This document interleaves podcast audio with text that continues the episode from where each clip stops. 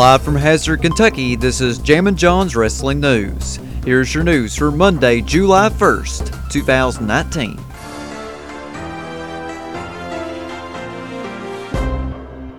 During a post Fyter Fest media conference, AEW President Tony Khan commented on the unprotected chair shot to the head that Cody Rhodes took from Shawn Spears. Tony Khan said, We called the doctor immediately. It was obviously really regrettable what happened.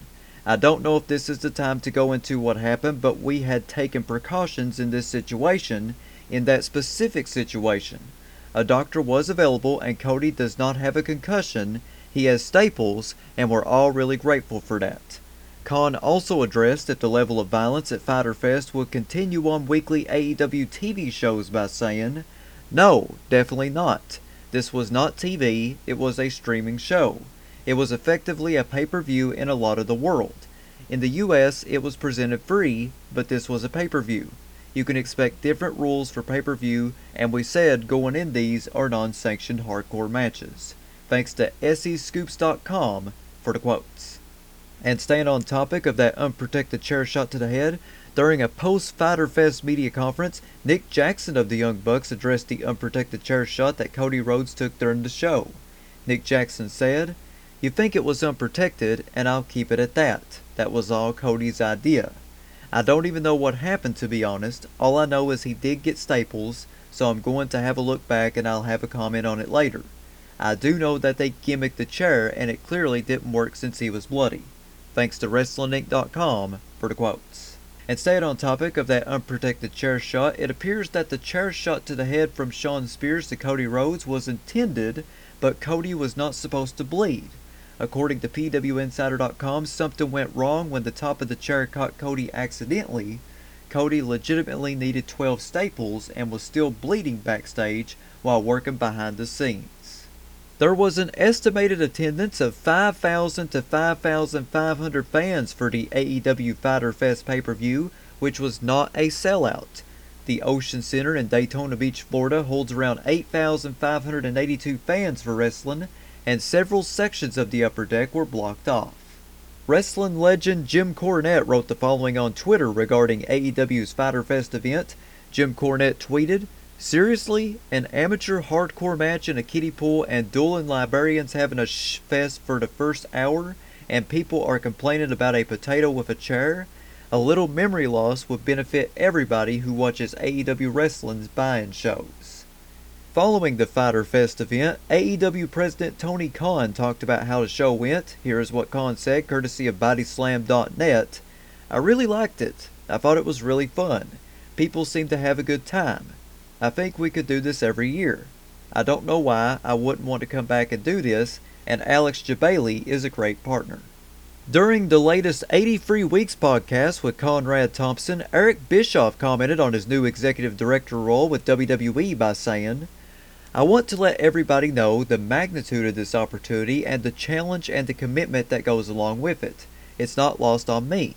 There's been a couple of times over the last few days when I've been driving around in my truck or taking my dog for a hike and going, wow, this maybe, it's not maybe, this is the biggest opportunity I've ever had in this industry.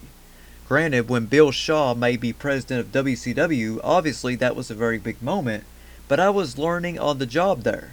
I had nothing to lose there. In this situation, this is an entirely different ballgame here. This is a very sophisticated company in WWE. There is a great team already in place. They're moving the SmackDown show to Fox, which obviously has a lot of eyeballs on it, in every way.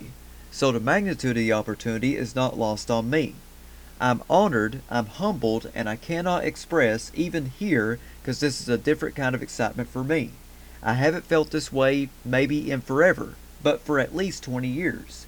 This is a whole different ball game, and honestly, Lori and I and my dog Nikki, we're going to load up our truck and we're heading out to Stamford probably on the 10th or 11th of July.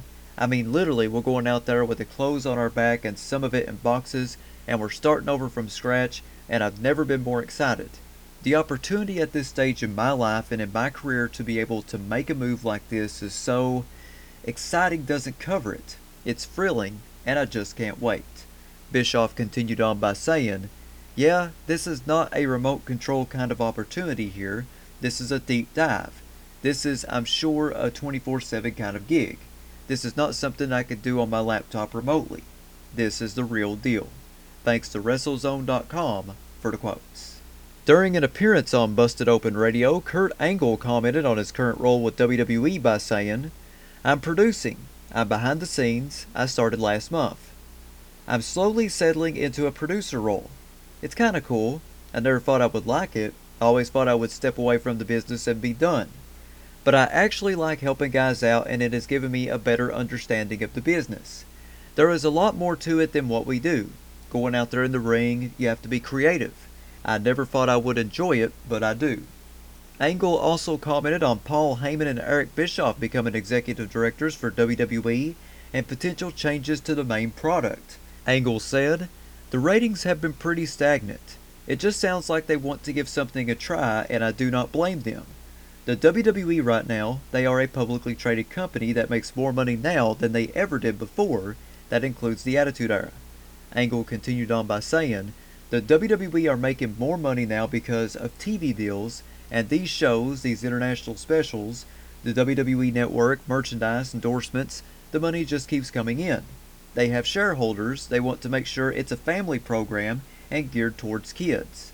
The writing gets to be a little more difficult when you're trying to write PG all the time. Thanks to WrestlingInc.com for the quotes. It appears that Sheamus, who has been suffering from spinal stenosis, will be returning to WWE action very soon.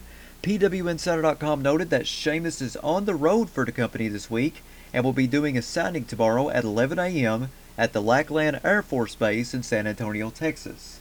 Sheamus also posted on social media about his 10 year anniversary with WWE and indicated that there is a lot more to come. Man, it's really, really crazy to think that Sheamus has been in WWE for 10 years. I remember being a teenager and seeing Sheamus make his debut and I loved whenever he made his debut. I loved his character back then, and I loved whenever he was WWE Champion. The first Irish born WWE Champion, folks. In an update on Sasha Banks, Tom Colohue of Sportskeeda.com was told by multiple sources that she hasn't been offered a new WWE contract despite recent reports. With that being said, it appears that the situation isn't as bad as people are making it out to be, as Sasha is merely taking time off. A source noted the following to Colohue. A few people asked for time off after WrestleMania. Sasha Banks has worked extremely long and extremely hard. She's earned it. They've gone with Bayley and she's doing well. When Sasha comes back, she'll slot right back in.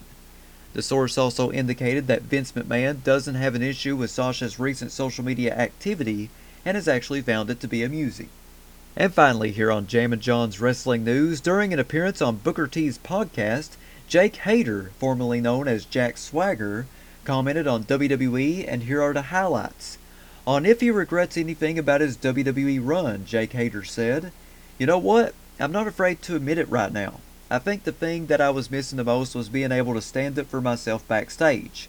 Whether it was storylines or whether it was the political BS that we all had to endure, I was a pushover a lot of the time. And I think that's good fuel for me right now in MMA. I've got a chip on my shoulder. I'm pissed off about certain things, you know. You can't be more mad than at yourself. So I'm holding myself accountable and I'm really pushing myself and learning from the experience. And not just dwelling on it and blaming others. I was young. I signed with WWE when I was 24. I was up on the main roster when I was 26. Ten years later, that's a lot of me learning and a lot of growth.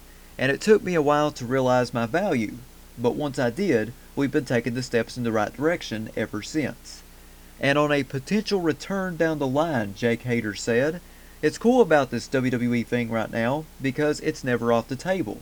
And pro wrestling has grown so popular right now, it's just awesome. It's like there's no more hiding in the closet and watching it or reading the magazines. It's cool to be a pro wrestler, and that makes it so much better for us as pro wrestlers who go out there and put our bodies on the line and give the fans entertainment that they deserve thanks to 411mania.com for the quotes. That is your news for Monday, July 1st, 2019.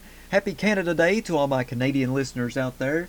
Check back here tomorrow for another Jammin' Jon's Wrestling News Flash Briefing on Amazon Alexa devices, Spotify, YouTube, Stitcher, and iTunes. Follow me on Twitter at Jon Colwell, J O N C O L W E L L. Follow me on Instagram, The Jammin' John.